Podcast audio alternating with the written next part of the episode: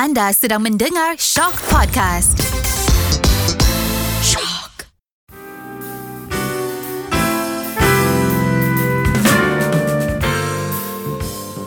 Anda mendengar lagu-lagu mereka, anda mendengar nyanyian mereka. Kini masanya anda dengarkan kisah di sebalik suara mereka. Saya Hafizan Muhammad bersama anda di podcast Music Roundtable.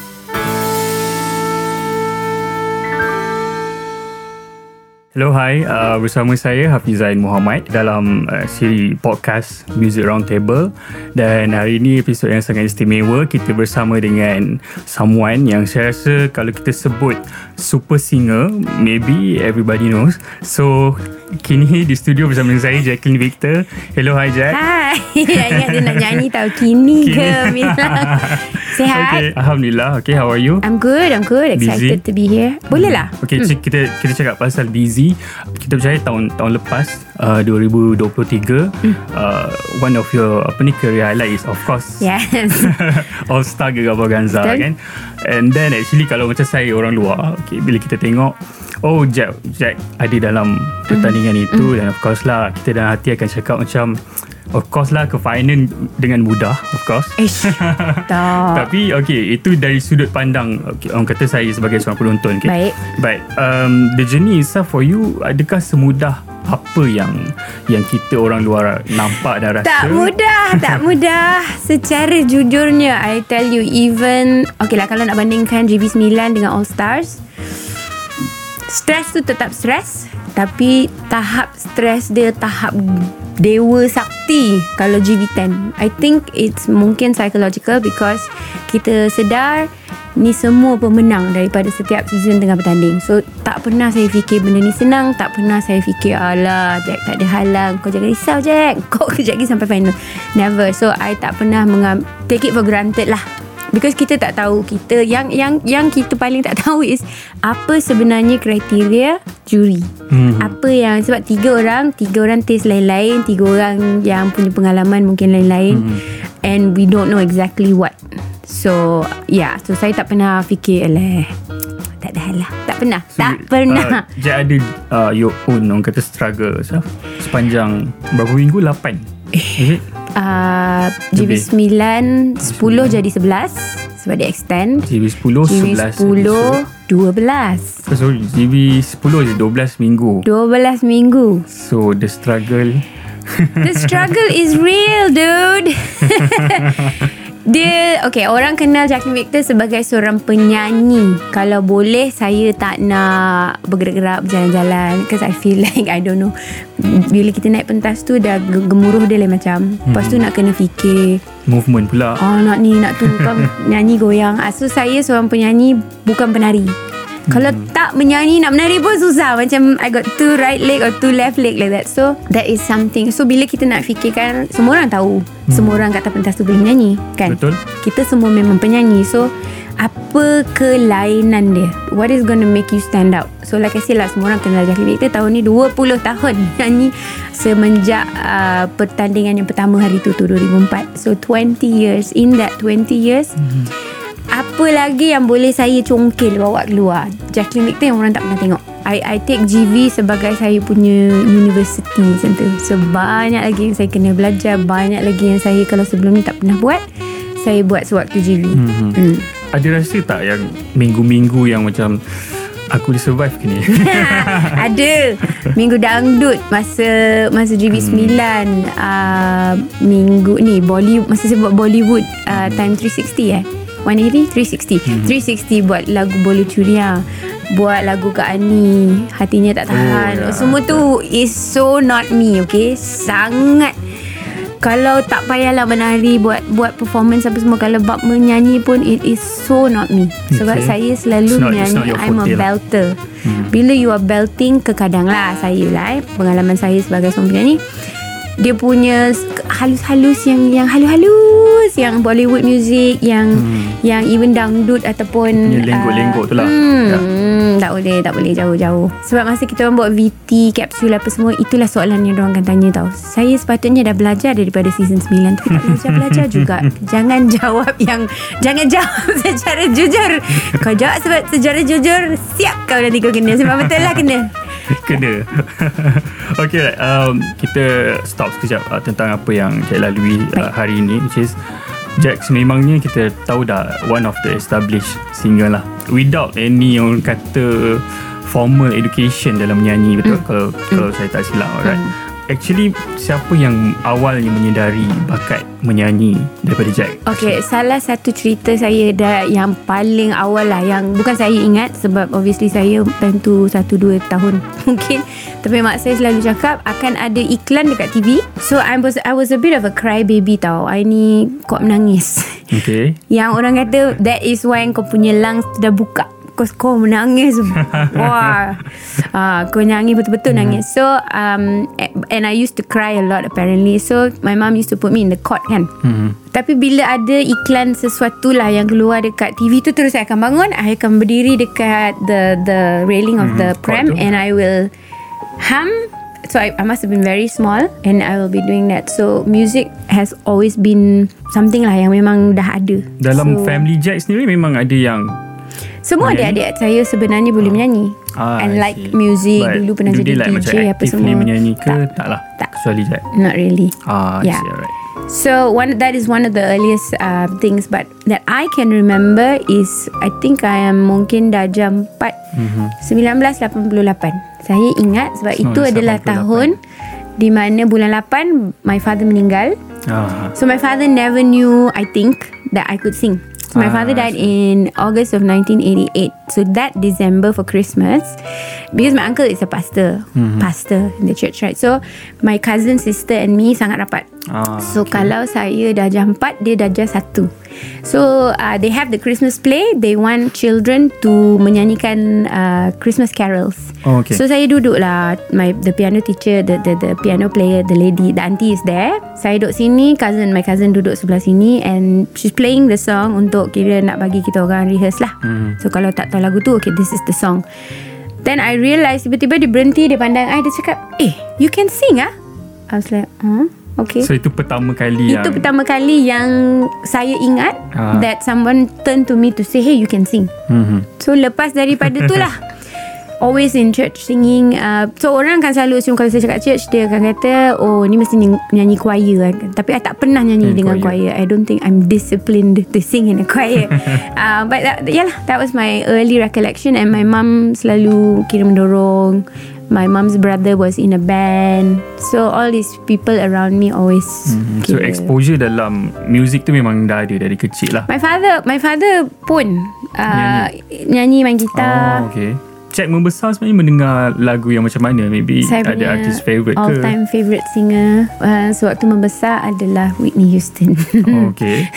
Saya ingat ada satu pertandingan sebelum yang saya menang yang besar tu 20 tahun lepas tu. Ada lagi satu competition ni. Umur saya mungkin 17-18 tahun Saya seorang yang sangat pemalu tapi from the audition dan setiap round yang saya nyanyi tu Saya pilih lagu Whitney Houston Oh, Oh, I love okay. Whitney Houston so much So each round Sampai ke final tu Audition. All the way Whitney Houston Yeah.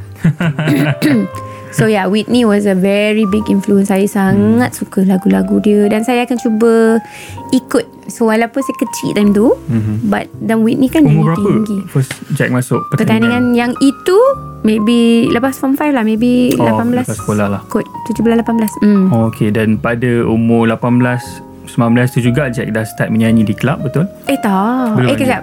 Uh, alamak tak ingat pula Sekejap um, Tapi pertandingan itu Ha. I think Because I think the Closing punya ni uh, 18 tahun kot So Oh. mungkin sebelum saya Jadi Berumur 18 lah kot 18 uh-huh. Club might have been 1920 kot 1920 Hmm. Okay so uh, Sejak Jack uh, decide untuk Menyanyi di club Okay Dan Actually saya tak Tak decide Tak, tak decide, But decide you offer nak kata Tapi I had friends Like my schoolmates Apa semua yang Jom lah kita buat Because he can play the drums He can play the guitar Apa semua Jom kita cuba Okay. So sewaktu band yang sangat baru dan mentah ni Yang tak tahu apa-apa Pergi audition dekat satu club ni The existing resident band tu nampak Dia tengok saya Dia kata Eh Ah. I nak pergi join band lagi satu Nak ikut tak Mhm. Ah, So itulah Kira permulaan dia lah. Permulaan Okay. So bila Jack dah decide to To be with the With the band Menyanyi live Is it like every week Weekly punya thing ke Atau daily punya? Daily. Oh daily. So Six setiap hari menyanyi? nights a week. Wow. Oh hilang suara time tu. Sebab kita tak pandai kan? Uh, Kalau yang main gitar tu tak dengar Pusing. Kalau yang main piano tu naikkan. Kalau yang main drum tu tak apalah Dia main kuat lagi. Pukul lah. Tapi kalau kita yang Ha. Menyanyi Kalau dulu kan My my suara kan Dia memang ke langit sahaja Dia tak ada oh, lows tau Tak ada So ke langit sahaja uh, Dia And buka then terus tinggi ke Ah, dia tak ada dia tak ada dia tak ada range. Ah, range I dia see. tinggi, tinggi, tinggi. Kau nak tinggi macam mana? Tinggi macam tu lah aku sampai. Ah, But I did not have the lows because saya tak biasa Hmm. how to say ah. Dah memang suara terletak kat atas tu lah. Hmm, Tapi bila you nyanyi dekat club macam ni You are a covers band You kena nyanyi segala macam lagu. So I remember Hmm. specifically Time tu yang paling I tak suka lagu ni ha Lagu Fire. Pun tak suka Saya suka lagu tu Babyface Hmm, and Desiree. Tapi Desiree's voice is so low ah, Keluar angin je. So I had to learn. And then of course Bila kita tak biasa Kita tak tahu Kita kadang-kadang push dari sini. Mhm. tapi pada masa yang sama Saya ada six pack tau tak Six pack daripada menyanyi. I Nyanyi macam ni ha, Because I was using a lot of my muscles here. So I, I, I gain Six pack But at the same time I'm still using a lot of this. And kita nyanyi satu malam tu Let's say tiga set 30 lagu. Tiga set tu for how One set is 45 minutes. Wow. So cuba bayangkan. Lepas tu saya ni tak kerti nak dekat duduk diam. hours. Saya menyanyi lagu saya. Lepas tu lagu orang lain Saya nak buat backup pula. Macam I, I Oh, used to love okay, it. okay, So okay, faham. I'm constantly singing Selalulah hilang suara So uh, menyanyi setiap hari tu Untuk jangka masa berapa tahun tu? Eh lama. Hmm, I would say Almost 8 years before Wow 8 years. Before pertandingan yang besar tu. Okay dan dalam Orang kata masa 8 tahun itu Menyanyi is the only option Ataupun Jack ada cita-cita lain hmm. Yang maybe Saya adalah juga Time tu Saya nak kata dipaksa main piano Sebenarnya saya tak nak. Dipaksa um, Because my cousin My cousin sister yang rapat dengan saya tu Dia sangat rapat dengan saya. So apa-apa sahaja yang Dia tak nak buat Tapi kalau saya buat Dia ikut Dia ikut. So mak dia Put me My auntie put me Into the piano class also But actually I don't like lah. Mm-hmm. So as we're playing the piano I would think Okay lah maybe one day I'll be a piano teacher. But I always love singing Dan tak ada. Time saya dah masuk Kira menyanyi dengan band tu I felt like Eh bestnya. Because I'm doing what I love to do Which And is singing. Okay with Ah, Kira masa gaji saya time tu Fuyo Kira macam Wow betul ke Nak bagi duit? Tak adalah banyak Tapi for me at that time Masa tu banyak lah Ah, kan? banyak So I was happy lah. Yay. Okay so uh, 8 tahun menyanyi di club Then only selepas memasuki Malaysian Idol Tak Jack boleh sebut eh? Okay. Boleh. Dari tadi pertandingan besar tu.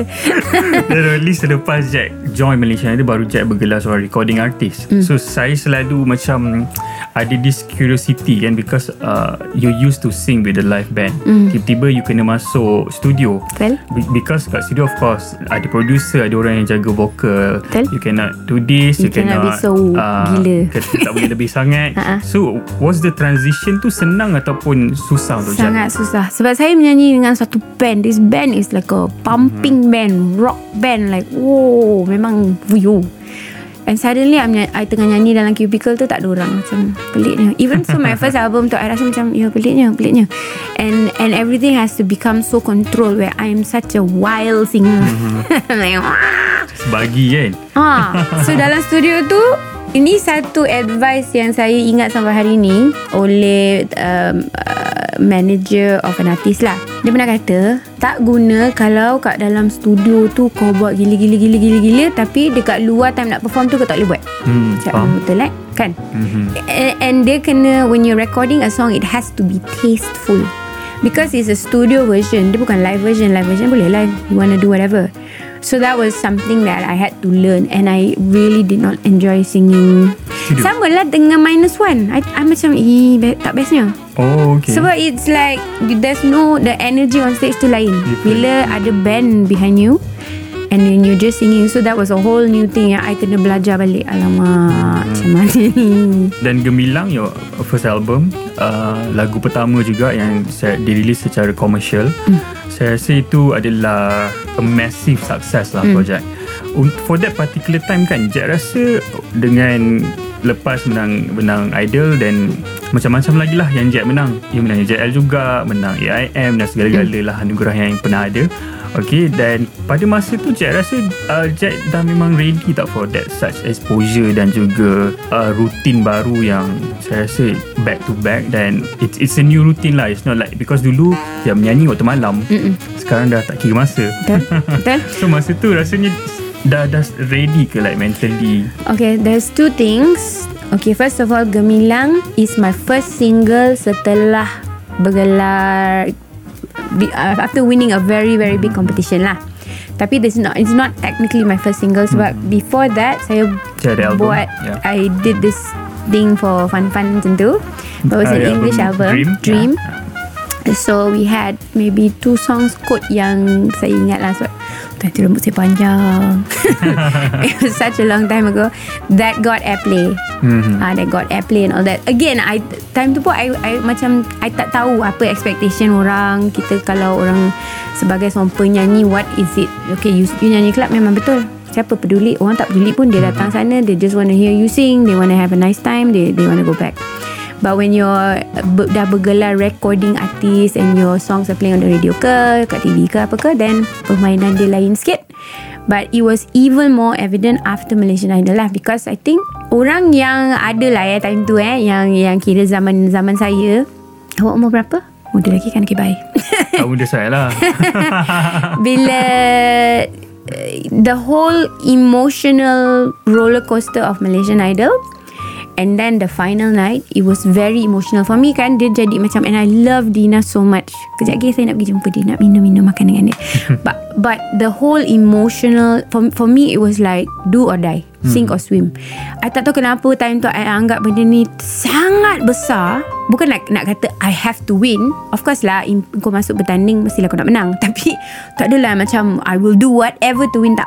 Mhm. But I know that I had to do my very best to win. But saya berserah juga that time I prayed at uh, during the finals tu sebab gelabah dia dalam macam saya dengan suara dah tak ada dengan apa semua I just prayed you know God you brought me here there must be a reason why you want me here so menang atau kalah antara saya dengan Dina tu it's okay because I'm already here. So that was what I prayed and then I say, okay lah God, just take it lah. Buat lah whatever you, you want. So it became a totally different ball game after that because yeah, I remember dah lah dengan tak makan dengan kat atas tu kat genting tu macam sejuk sangat. I macam lapar rasa macam lemah dah ambil menang tu lah. Pergi dekat after party tu betul all I wanted to do was eat my was it nasi lemak dengan rendang ke something but I was surrounded by people I couldn't eat. Suddenly it dawned on me like oh my goodness. So it was very overwhelming for me and I could not believe yang I menang. Untuk satu bulan I rasa ni kejap lagi aku bangun tidur ni. Eh mimpi lah for one month ah I'm telling you I, I just could not believe that I won Okay After Selepas menang Mm. And then suddenly it was appearance ni Appearance itu Hmm. Tiba-tiba ada show macam ni So tiba-tiba orang uh, Punya Perception terhadap kita tu dah lain Mhm. So suddenly I rasa macam I'm actually quite a simple girl. I'm quite happy. I'm very cincai. I dulu pergi 7-Eleven tengah-tengah malam Pakai pyjamas je tau. So I'm really very very simple. I'm very very happy. I I am very content Dengan apa yang saya ada. Tiba-tiba saya rasa dilemparkan Ke satu tempat yang macam dah lain. Mhm. So it memang mengambil masa sikit untuk uh, psychologically I kena macam mentally I have to okay okay wait wait wait wait. Sekarang ni kau dah lain bukan bukan nak kata lain. Kau tak boleh cincai sangat macam dulu ah. Oh. Cause hmm. I also remember Terus ada mata yang Akan memandang ah ni saya dan kena cerita ni. Saya rasa mungkin saya tak tak pernah cerita benda ni kat mana-mana. Mhm. So me and Dina we are very cincai. Cincai lah so cincai sampai kan ada orang tulis surat Dekat kita orang punya management Boleh tak tolong suruh dia orang ni dress up elok sikit? Oh? Pakai makeup elok sikit. Kita orang dah okay. Oh, ada- so, ada yang- Ya ada ada. Okay. Dia kata sekarang dia orang dah At another level. So boleh tak jangan Sempoi terlampau sempoi Mhm. As you can see I'm very sempoi But at that time mungkin dia Ya cincai tahap tahap lain lah. So we actually got a letter to which we were like Okay Baiklah Okay, wow, that, itu surprise juga ya, because tak biasa dan dan kena lah lalui kehidupan yang baru. Cuci muka nak remove makeup betul-betul pun tak reti sampai pecah-pecah nak pecah lah. Sampai ada apa benda? Crack macam tu lah. Bukan crack, ada um, dia macam pimple tapi bukan pimple. Like Ah, ah, pores clog. Orang tak reti mana tahu. hmm. Kita orang cuci biasa, pakai sabun biasa je mana tahu kena pakai makeup remover. Ya. Kena dah now now now I know. So so at that time it was just complete like wow. Berbeza. Okay, right. Dekat Malaysia kita tak ramai actually penyanyi yang bukan berbangsa Melayu. Kalau ada pun mungkin boleh kita boleh ingat from maybe 70s 80s dari Ellie. Mm, Francis Lepas tu kita ada Capita, Francisca Peters and then DJ Dave. DJ Dave in the 70s lama lepas tu kita ada Jacqueline Victor to penetrate Malay market tu mungkin tak ramai yang luar bangsa Melayu tu berani nak untuk cuba kan hmm. tapi untuk Jack sendiri kekuatan Jack selain daripada vokal okay, kita tahu itu kekuatan utama selain daripada vokal Jack rasa kekuatan Jack untuk dapat orang kata catch apa ni mas, untuk masuk Malay market itu sebenarnya di mana secara Saya tak tahulah sebenarnya. I don't know whether it's mungkin Lagu penggunaan ke? bahasa. oh okay So kalau dulu saya sebelum nyanyi ni saya kerja macam receptionist macam tu orang selalu ingat saya Melayu. oh okay I really don't know. I tak tahu. But I'm just thankful that boleh diterima lah. dalam pasaran mm. uh, music commercial di Malaysia lah. Okay, right. Uh, dengan ability menyanyi yang yang sebegitu besar, saya rasa endurance untuk Jack menyanyi tu saya rasa it's, it's endless kot. Dan kenapa atau saya selalu ter, tertanya dengan diri sendiri lah, Jack pernah like terfikir to go abroad which you can if you want. I mean, okay lah. Okay, so of course it is a great thing kalau kita sebagai seorang penyanyi, especially when you find Asians who make it big. Bukan dengan menetap let's say di Amerika ke apakah. If you're big in your own country and then for some reason you spill over outside. And kita tengok music tu sangat universal. Tak semestinya orang faham bahasa tu baru orang suka. Because music is music. Kita boleh dengar lagu Korea, kita boleh dengar lagu Perancis, kita boleh dengar lagu German. So it it doesn't come down to to um, language anymore. So of course, ideally, if you can make it outside of your country where people think, wow, who's this woman? Of course lah, kita nak. Of course lah kita nak. pernah pernah try? Uh, percubaan ke? Saya pernah pergi LA to because I had an English album kan Unleashed. Hmm. Uh, tapi uh, cerita je lah. Itulah cerita dia. Saya merakamkan di sini Kita bawa pergi LA I perform dekat situ. Lepas tu tak tahu apa jadi. Itu je. But uh, initially Unleashed tu diproduce memang untuk Uh, It is supposed to be So time tu saya I was signed to KRU KRU, ya. And KRU had a office in LA apa semua. So the idea was Okay Jack kita bawa kau pergi situ. Hmm. um, So yeah I, I don't know exactly why We didn't do a lot more Uh, so maybe maybe the team was not ready ke apa. I, I have no idea. Jangan don't quote me But um, Yalah but it was a percubaan lah. Percubaan Hmm, lah. Ada percubaan so- itulah. Ada percubaan time tu Dan of course Time tu dah berapa tahun lepas eh? 2003 kot. Tengok dah 11 tahun dah. Hmm. So yeah But again Everything happens Mengikut masa yang sepatutnya. What what is already lined up for you lah. Your life is You know. So It's still not too late Okay, uh, terima kasih Jack uh, bersama dengan kita. Uh, kita ada soalan lagi Baik. untuk bertanya dengan Jack, but kita akan sambung nanti di, di, di episod yang kedua. So, stay tune untuk terus bersama dengan Jacqueline Victor di Music Roundtable.